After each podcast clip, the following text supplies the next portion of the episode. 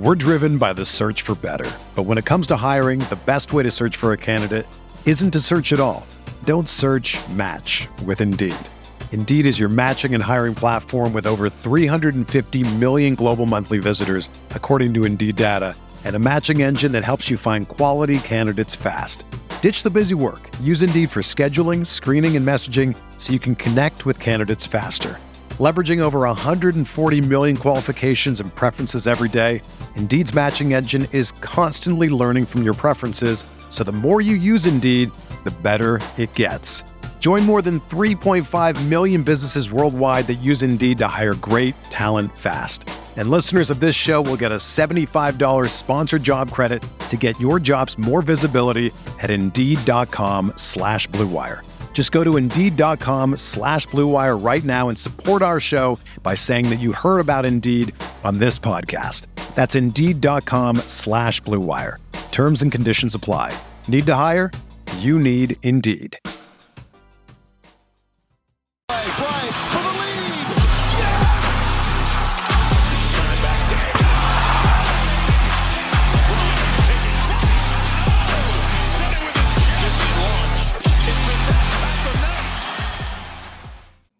Hello, Lakers Nation. Welcome into Lakers Nation Live. The Lakers, oh boy, they just lost to the 76ers in a game played in Philly. And I'm using that term very, very loosely, that term being played. um, that was about as much of a no show performance as we've ever seen from this Lakers team. Final score 138 to 94. The score in the fourth quarter was 40 to 14. Now the Lakers waved the white flag with about 8 minutes to play, but nonetheless, yikes. This was an insane blowout loss for these Lakers. We'll talk about what happened in this game. Um, there's actually a lot of things, right? It's it's very easy. I think that what we're going to see now, by the by the way, before I even dive into it, welcome in. I, I'm Trevor Lane for LakersNation.com. Anybody who's coming in new, I'm sorry that this is the first show that you're joining for because this is not the ideal outcome, certainly for a professional game in any sport to lose that badly. Absolutely ridiculous. So we've got a lot going on here to get into. And I, I think that what we're going to see happen is we're going to see a lot of people um, talking about one specific thing, right? You're going to see a lot of the, the conversation is going to be just rage, anger coming out, right? Which is warranted when you lose this badly. But you're going to see a lot of people say, this is this is on Darvin Ham. This is bad coaching. This is on Anthony Davis for not not stepping up. This is on LeBron James for having no rebounds in a game somehow, right? This is on the Lakers role players for not shooting the ball well well enough. This is on the Lakers defense for not putting in enough effort. This is the Lakers team in general for not putting in enough effort. This is the Lakers defensive schemes. This is everything else. Right? I think we're going to see all of that but people will be focused on just one thing, funneling their attention on one thing. This is proof. Darvin Ham is the worst. Fire Darvin Ham. I'm seeing it in the chat. Cha- uh, trade Austin Reaves, Trade this guy. Trade D'Angelo Russell. Trade that guy. Trade what? What's LeBron doing? Here's the thing. Here's you, you want the the truth. The truth is, it's all of that. The truth is, it's everything. The truth is, if you want to point at any one thing and say, this is why, that's just not correct. You don't lose by 40 some odd points because of just one thing. You lose by that much because of a lot of things. And yes, part of it, part of it is the 76ers just were out of their minds shooting the basketball. They're not a great three point shooting team, finished 48% from deep on the game. Their franchise all time record in three pointers made is 23. Tonight, they made 22 out of 46 attempts. Half of their attempts in the game, they took 93 field goals in the game. Half of their attempts in the game were three point shots. They were 22 of 46 on the night. Again, one shy of the all time franchise record in made threes. Now, even just in that, though, there's more nuance than just No, it was a great shooting night from the 76ers. No, the Lakers' perimeter defense was terrible, right? Part of it is the 76ers were red hot and they were knocking everything down. Part of it is the Lakers' defense did a terrible job contesting all night on the 76ers, gave them open look after open look after open look. I mean, hell, Patrick Beverley is out there hitting threes, four of eight, 50% from three for Patrick Beverley. And that's when you know, okay, they're having a hot shooting night. That happens sometimes. That can make things look even worse. But again, this isn't just, well, they had a hot shooting night, whatever. I'm going to wash my hands of this. It's all good. No, the Lakers defense was terrible, and that compounded the hot shooting night from the 76ers. Then you flip it over, you see the Lakers themselves, 7 for 28 from 3. 25%. That, that that's not good enough. You gave up you allowed your opponent to hit 15 more threes than you did. It's all but impossible to win a game that way. And then add on top of the 76ers, they shot a higher percentage from the field, 50% from the field, 48% from three, and they had 15 offensive rebounds to just six for the Lakers. So that offensive rebounding problem that the Lakers have had off and on throughout the season, that reared its ugly head. And the 76ers only turned the ball over five times. The Lakers didn't force any turnovers.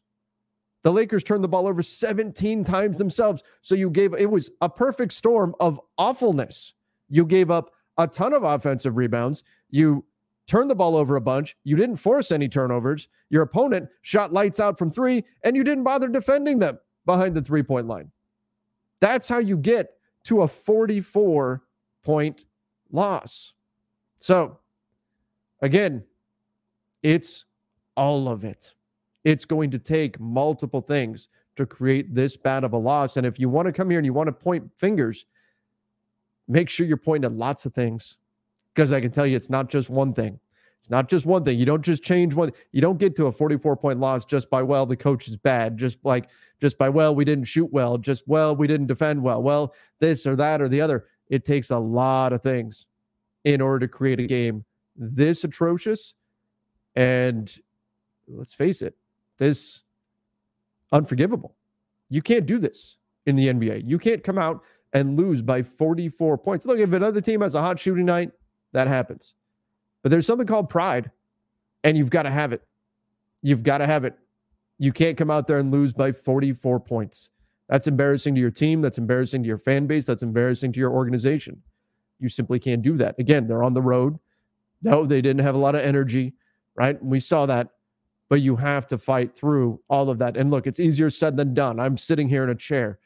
Easier said than done, right? The guys that are out there on the floor, it's much more difficult when threes are raining on your head and you can't get stops and you can't get stops and you can't get stops to say, I'm going to push through and I'm going to continue to make that extra effort so we don't get blown out by 44. But at some point, you have to say, you know what? No, I'm not going to let this happen. I'm not going to let my team get blown out by 44. If nobody else is showing effort, I'm going to. I'm going to be the one that sparks it. And I didn't see anybody do that. We didn't see that from this Lakers team. So certainly a frustrating performance. I'm going to get into the chat here. We're gonna we're gonna talk all about this. Lots of things to break down from this game, but uh, that frustration that you feel. The one nice thing about doing these these Lakers Nation live shows is that we're all in it together. We all feel that. I feel that frustration. I'm embarrassed by what we saw in this game. I know you guys are too. And there's lots of things to vent about. So let's do it. Let's vent a little bit. Andrew said a lot of this loss was on coaching. And why do we struggle so much with giving AD the ball when he's sealing deep, make the entry pass? Of all the coaches, I hate playing against Nurse the most. You know, Nick Nurse is the coach uh, of the was the coach of the Toronto Raptors last season that schemed Anthony Davis out of the game initially. We saw it late last season, schemed Anthony Davis out of a game, and then everybody has copycatted that since then. Uh, in this one, 17 points, 11 boards. I mean, that's not terrible. 7 to 14 shooting, and he actually came out pretty hot. Uh, at first, this game followed that familiar narrative. The Lakers came out hot in the first quarter. This is, by the way, in case you've you haven't noticed, this is the way Lakers games go um, this season. They come out pretty well in the first for the first four ish, sometimes five or so minutes, and they come out and they look pretty good. Usually, they jump out to a little bit of a lead. And then everything falls to pieces offensively. They stop scoring and the opponent catches up and then some. And by the end of the first, they're trailing. The second, they either tread water, sometimes come back a little bit, sometimes lose a little bit, but it's just kind of a lost quarter, right? You're not not making up a whole lot of ground. It's kind of a treadmill quarter. The third, they pick things up. The third, they cut into the lead. The fourth, they're at a full sprint and they're doing everything they can to catch up. And sometimes they do, sometimes they don't. That's the basic structure that we see for most Lakers games. And this game indeed started that exact same way. The difference being the 76ers did not let the Lakers back into the game after halftime. In fact, they just poured it on even more. Philadelphia won every quarter of this game, every single quarter. Even when the Lakers tried to turn it on a little bit, uh, they tried. They got going a bit in the second. Had 34 points in the second. Philadelphia had 36. But AD himself, 11 boards, one steal, one block, two turnovers, 17 points. I mean, it, the stat line isn't terrible, but clearly he was not on the same level as Joel Embiid. And we can talk certainly about the the flopping and all of that. There's a little bit we need to get into about the 76ers broadcast because it was it was pretty damn hilarious. Uh, but I'll talk about that in a little bit. Um, so there's a, a decent stat line from AD. It's not like he had nine points or something, but he didn't step up in the way the Lakers needed him to. And then you look at LeBron. LeBron, eight for 12. Okay, that's fine. Five assists, no rebounds, 18 points. LeBron was a minus 30 on the night. Just nothing, nothing was working for the Lakers in this one. All right. Mario Hernandez said master lock the whole team. Oh, we'll get to that, Mario. We'll be getting to the master lock. And I'm telling you, we're going to do it sooner rather than later. We're not going to wait on the master lock because there is no superstar of the night. There is no star in your role. There can't be in a game like this. Not going to happen. Joseph said today's game is an example why we should trade D'Lo. I like D'Lo, and in another universe, I'd want him as a bench player. But when LeBron and AD set screens, they need someone with speed who can pressure the rim and force the defense to help. You know, it's it's a good argument for why D'Angelo Russell maybe moving on from him would be the right decision. Now, again, I like D'Angelo Russell. I think it all depends on what you're getting back in return. I don't think by any means he should be untouchable. And I do think we're going to hear a lot of D'Angelo Russell trade rumors between December 15th, when he's trade eligible, and February 8th, which is the trade deadline. We're going to hear a lot of them. And that's not that I think the Lakers should be a motivated seller on D'Angelo Russell. No, I again, I like D'Angelo Russell. I like the story. I like the idea of him coming back to LA, having grown up and and all of these things and becoming this more mature player in person and all of that and coming back to the team that drafted him and finding success. I want all of that. I want all of that for D'Angelo Russell. The fact is that his contract is what it is. He has a player option this summer, which means he could walk away from the Lakers and the Lakers could get nothing in return. And the Lakers negotiated out his no trade clause during this season. So the Lakers can trade him. Um, his salary would also be very useful in a trade. So all of that says we're going to hear a lot of D'Lo trade rumors. Now, again, it doesn't mean he's going to be moved.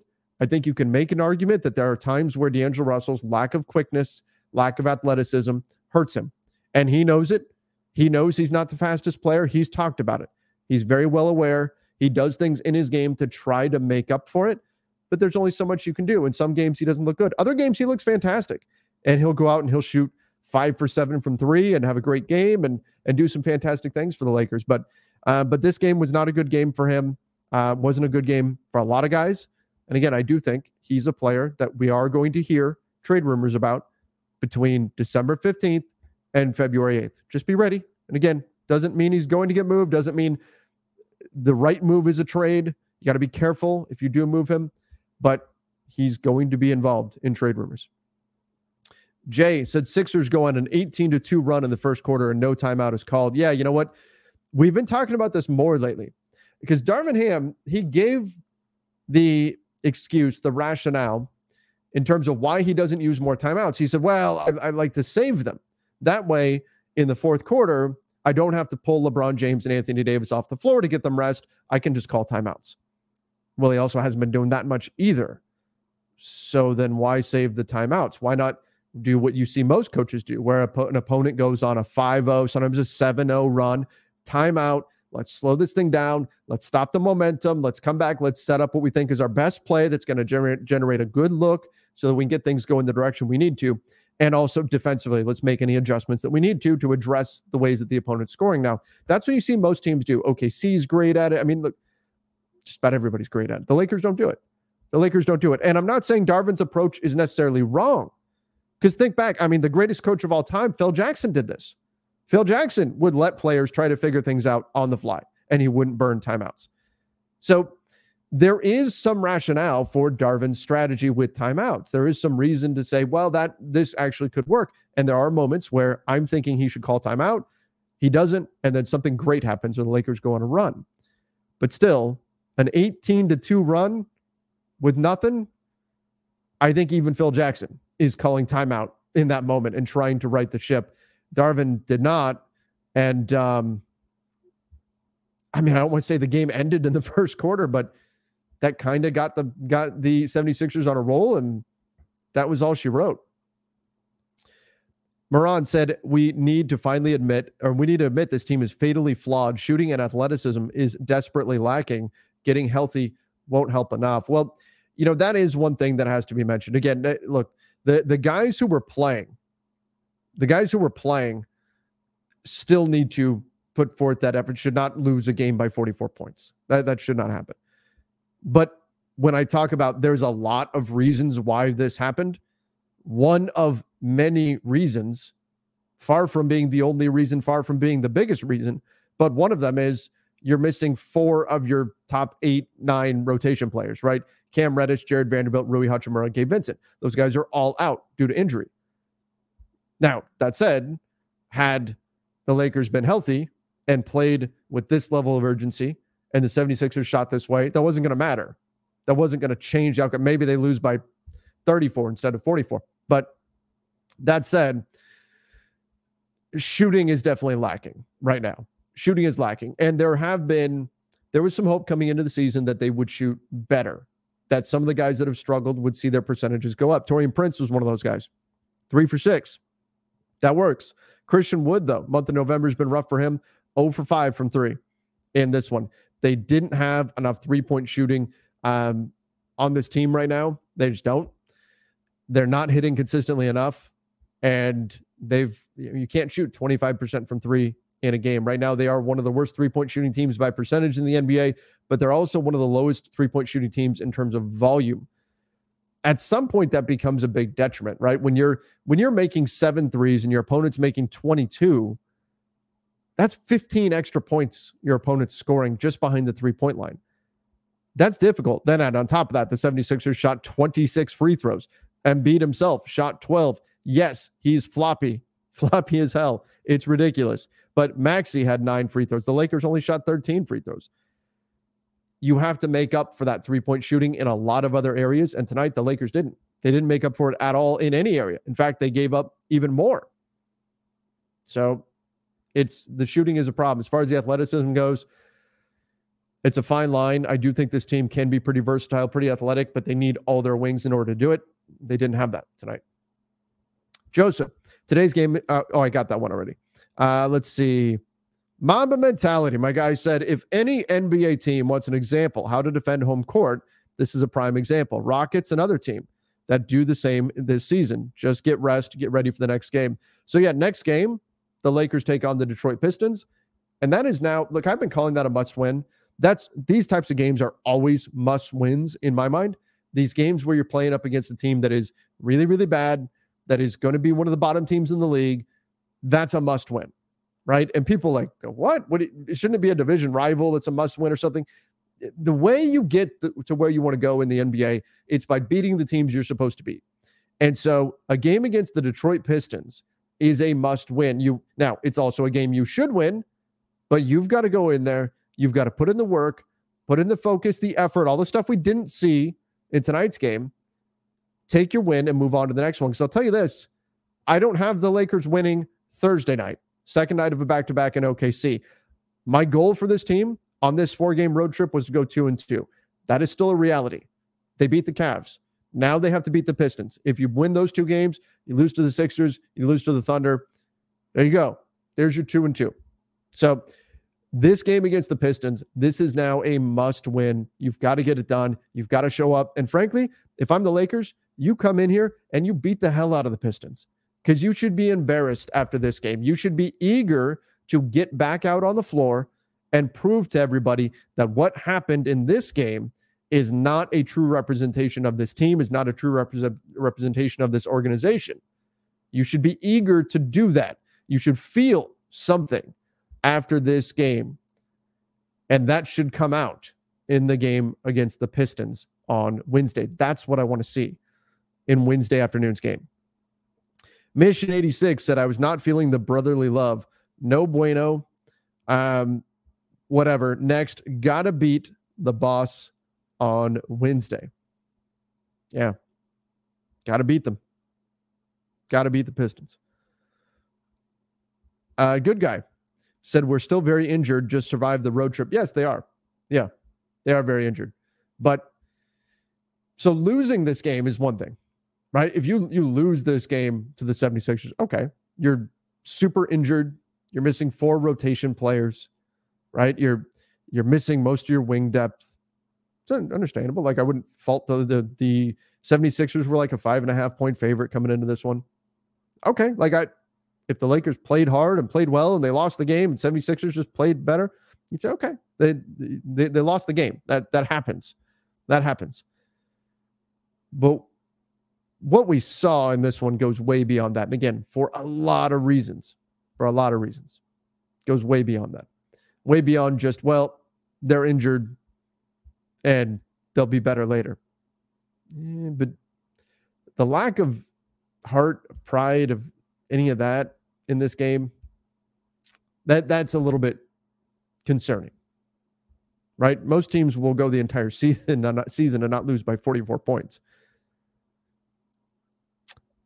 Uh, against healthy, good teams, we can't even compete. Sad. So I think that's going um, I think that's going too far in terms of like healthy, good teams. We can't compete.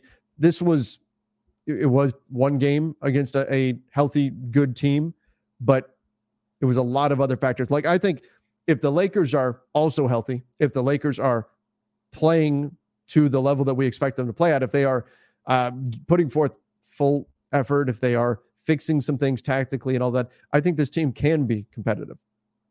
Absolutely. Tonight was not that. Tonight was not that. Keith Smith is asking me what happened. I was out all night. I'm telling him the no show of all no shows.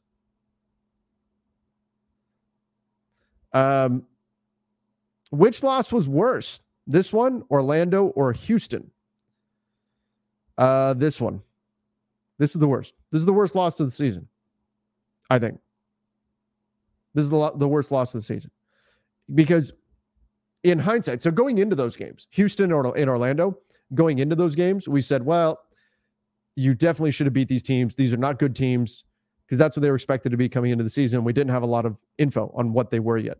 Now we're finding out like, okay, Orlando may actually be a legit playoff team. Houston may actually be pretty good um, in the West. And so you don't want to get blown out by those teams, but okay, it's not quite as crazy. This game, though, you lost by 44. You're waving the white flag with nine minutes to go in the fourth. Yeah, like they didn't they, they didn't compete at all in this one. And I thought they were low energy in those games too. But this was was particularly bad. Was it was particularly bad, was alarming. All right, let's do this. Because I said I wasn't gonna wait too long to get to this. Let's do the master lock. So let me know what what did you think was the most annoying thing from this game? Give me your thoughts. Master lock of the night. The master lock of the night. So the worst thing from this game, let me know what it was. I'm seeing the whole team, Darvin Ham, the coaching staff, tonight, just tonight was the worst thing tonight. I like that. The effort. Darvin Ham, team energy and defense. We've got some of our, our channel members are chiming in here. Mama Mentality says team energy and defense. Mark Goggins says Darvin Ham. Ham not calling timeouts. Yeah. Oh no. Oh no. Somebody said Sean Davis. Why is Sean catching strays? He's not even on here right now. His show is coming up in just a bit. Why are we master locking Sean? Man, That's just mean. That's just mean. Okay. This is the one I got to go to. um, Sixers announcers. So, oh, somebody said Dillon Brooks. So, if you guys were following this, this is my my master lock. This is not the worst thing necessarily from this game, but it's annoying. So, before the game, Paul Reed had some comments calling Anthony Davis a flopper and, and when asked about how he's going to defend AD, well, we know he likes to flop a lot, so you know I'm going to have to ha- have to you know defend him a certain way. I'm paraphrasing, right? Calls AD a flopper, which I mean is uh, about as ironic as it can be, right? Just absolutely ridiculous stuff because Joel Embiid is a 76er. The team literally leads the league in free throw attempts. Joel Embiid leads the league in free throw attempts for an individual player and he flops like crazy. Falls all over the floor, runs into players, throws arms. He's center James Harden. He's a center version of James Harden. That's what he does. He looks for arms to throw his arms under and flail and all that kind of stuff. Well, then they turned around and just accused Anthony Davis of doing that, which is ridiculous. Anthony Davis is like 24th in the NBA in free throw attempts per game and doesn't get a lot of foul doesn't shoot a lot of free throws compared to most star level players in the NBA. So there was that. And then get this, get this. The 70, I had the unfortunate, unfortunate um, situation where I had to watch the 76ers broadcast. And look, broadcasting is not an easy thing. And naturally, every time you hear an opponent's broadcast, which comes from their point of view, you're, you're probably not going to like that. You're not going to think they do such a good job because they're not going to, they're going to say positive things about their team and some negative things about your team because that's what home broadcast crews are supposed to do.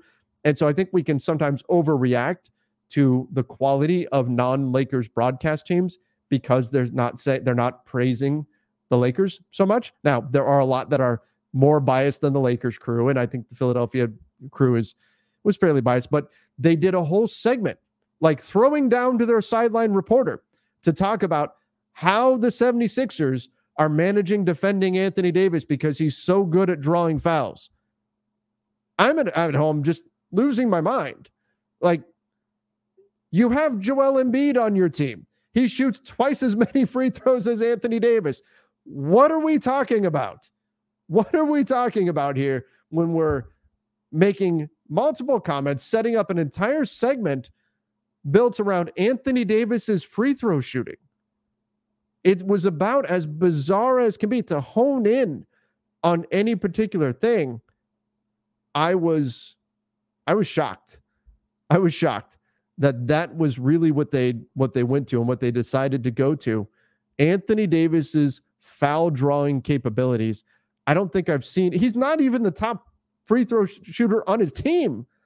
LeBron, who is criminally, criminally under officiated, right, does not get to the free throw line as much as he should. LeBron James shoots more free throws than Anthony Davis does, and they devoted a whole segment to AD and his ability to flop his way to the free throw line. We're driven by the search for better. But when it comes to hiring, the best way to search for a candidate isn't to search at all. Don't search match with Indeed. Indeed is your matching and hiring platform with over 350 million global monthly visitors, according to Indeed data, and a matching engine that helps you find quality candidates fast. Ditch the busy work. Use Indeed for scheduling, screening, and messaging so you can connect with candidates faster. Leveraging over 140 million qualifications and preferences every day, Indeed's matching engine is constantly learning from your preferences, so the more you use Indeed, the better it gets. Join more than 3.5 million businesses worldwide that use Indeed to hire great talent fast. And listeners of this show will get a $75 sponsored job credit to get your jobs more visibility at Indeed.com slash BlueWire. Just go to Indeed.com slash BlueWire right now and support our show by saying that you heard about Indeed on this podcast. That's Indeed.com slash BlueWire. Terms and conditions apply. Need to hire? You need Indeed. I've never seen that. I've never seen a team get so locked in on something that was that isn't even really a thing. It's not. It would be like if the Lakers went into this game and said, and said the big thing we got to watch out for is Pat Bev's three point shooting. That's what we're really focused on. As it turned out, maybe they should have because he was four for eight. But my goodness, it's ridiculous. it was ridiculous. James Jones, Trevor predicted a two and two road trip, but now he's complaining that they lost. I, I think complaining is warranted in this case. It's not that they lost, as I was just saying. It's not that they lost. If they had just lost the game and Philly played better than they did, like, okay, how they lost. It's how they lost. That's that's what matters. This one said, hated how AD and Bron went down quietly. Also, um, also Ham Ham's rotations. Can we see Max Lewis and Hayes for energy? So the rotations weren't good, weren't great. We saw Jalen Hood Schifino make his NBA debut, by the way. Got actually first half minutes, played three minutes in the first half.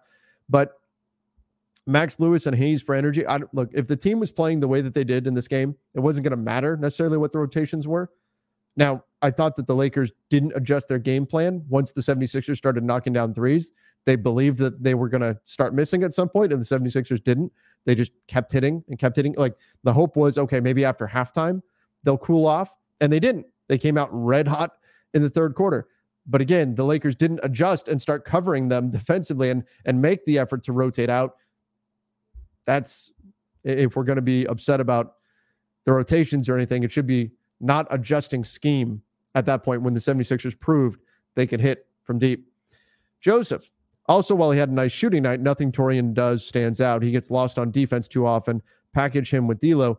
I mean, Taurean's only making four and a half million, so you're not going to get a lot. There's not a lot of you know salary going out there. Um, he's on a one-year contract. I, I still think he's going to be just fine as a player, but the Lakers are probably asking a little bit too much of him right now out of necessity because all the other wings are out. But Taurean has not been great defensively. He's not like a one-on-one stopper.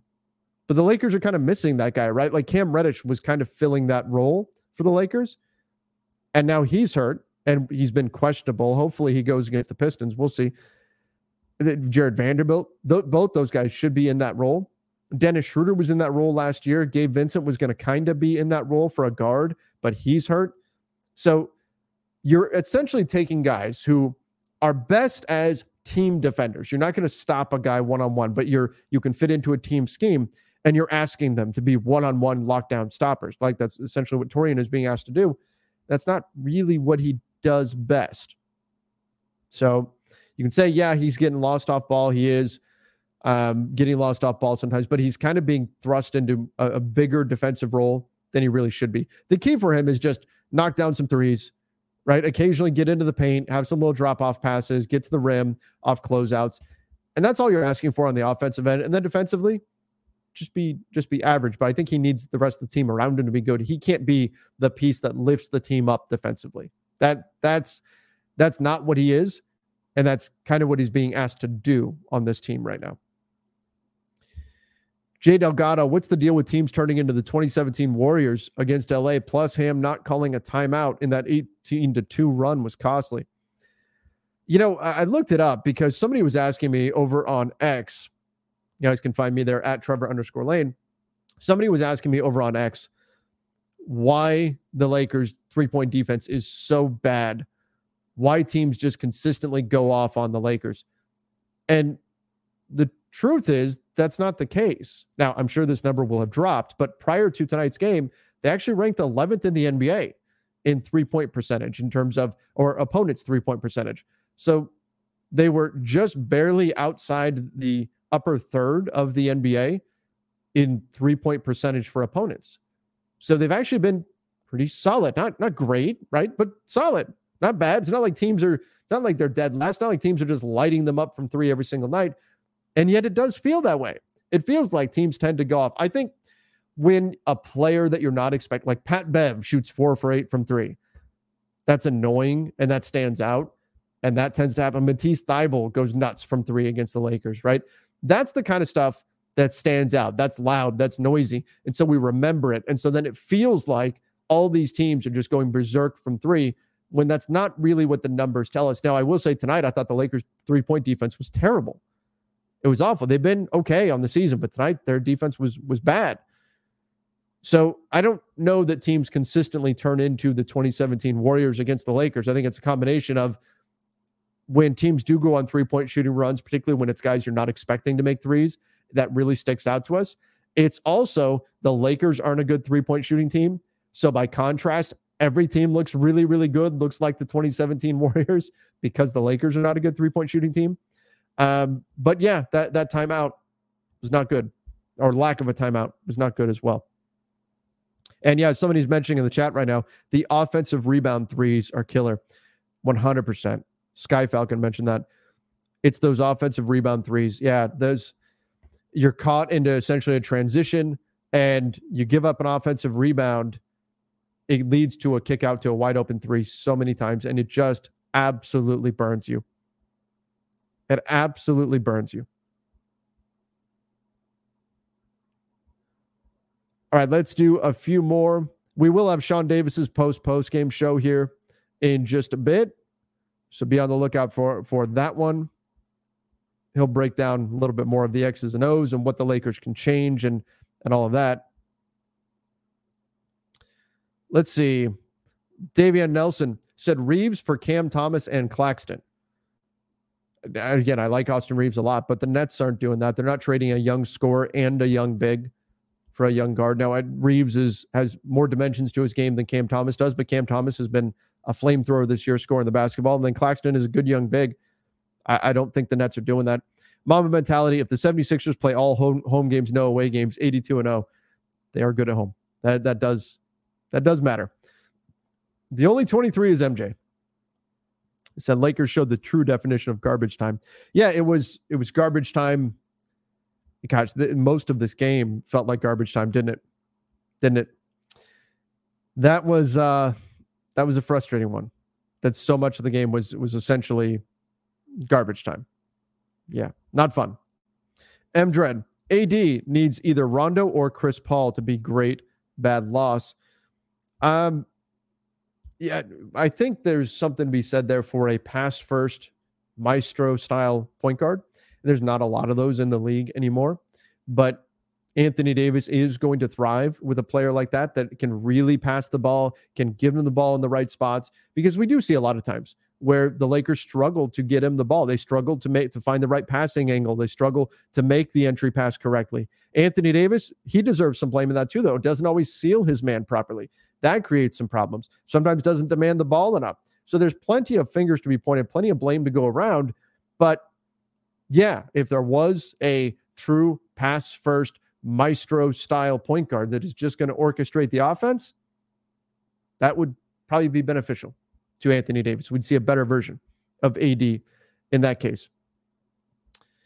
Man, we're not a championship team. We got to stop living in delusion. All this regression is coming is BS. We can't shoot worth a lick. A move is needed. I do think there's going to be some moves before the trade deadline. I, I think that's going to happen. Now, exactly what? I don't know because teams don't know who they're going to trade just yet. It's too early for that. Um, mo- most guys who are signed over the summer aren't trade eligible till December 15th, some January 15th. So I, I don't think I, I don't think we can just start saying, oh, they're going to trade for this guy or that guy, or you know, we don't know. It's going to depend on what the standings look like. But I do think the Lakers will look. The Lakers have enough areas of need that I think they are going to make some moves um, here before the trade deadline. Exactly what those moves are, again, we'll see as far as regression is coming, again, it comes down to what do you what do you believe? What do you believe about this team? Do you believe that they are just this you know terrible three-point shooting team that I mean, we're talking what probably historically bad. I gotta look and see what their overall three-point percentage is. On the season right now, 34%. Well, that's not historically bad. That's that's actually pretty reasonable in terms of three-point shooting. 25% tonight, though. We know that's a bad shooting night. I, I predicted they probably end up somewhere around 35% from three, and they're not that far off from that. But I do think there's guys who haven't shot as well as you would hope. Taurean Prince, certainly. Christian Wood um, have not shot as well as you would want them to. So there needs to be some improvements there. But they yeah, they could use a couple of guys who can come in and shoot 40%. Right? They could. However, the challenge is finding that player that can shoot 40% and defend. And defend. That's the thing. Because if you have a guy who can shoot but can't defend, he's going to get exposed in the playoffs. If you guy who, you have a guy who can defend but can't shoot, he's going to get exposed in the playoffs. That's what's going to happen. So you have to find a guy that can do both. Well, guess what? Those guys are expensive. It's not going to be easy to find those guys. But that's where Rob Pelinka, the front office staff, they've got to do their due diligence and try to find that piece out there to help the Lakers and see what they can add in terms of shooting. Missed the game. Wow. I just say we need another star. I mean, again, you're missing like when this team was put together, they were put together to rely on depth. And right now they don't have depth. So you you can look at it right now and say, well, we might as well have another star because we don't have depth. But we've yet to see this team be able to play the way that they were assembled to play because they've been missing so many players. So I can understand why the Lakers front office wouldn't be ready just to completely blow up what this team is right now and wipe the slate clean because we haven't gotten to see this team yet. We don't know what this full team looks like. Now, nights like this are not good. Nights like this are concerning, and the front office should be paying attention to a night like this for sure. But you also don't make uh, like some they can't even right now, but you don't make like a rage trade because of one night like this. You don't. So you got to have a real good sense of what it is that you have, what it is you don't have. Do you have a chance to get to get something that will put you over the top? What is that thing? And then you go from there. And I think the Lakers still need to analyze where they're at, what it is that they can get. Let's keep in mind right now, they still have a record that's above 500. They're 10 and 8 on the season. This is a bad loss, and there's some things that this team needs. But I don't think we're at a point right now where they can definitively say, this fixes everything, right? Outside of just, you know, the the obvious, like, hey, we can trade for Giannis. Let's go get Giannis, and that would fix everything. Great. Right. But that's not that's not realistic. All right, Ra said 76ers got bailed out by free throws in the third quarter.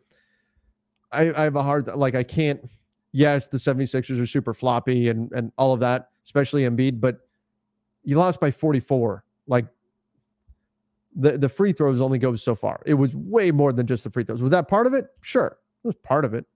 But there was a lot more going on here than just, oh, free throws were a problem. The 76ers got bailed out, bailed out or something. Nah, I mean, you lost by a ton.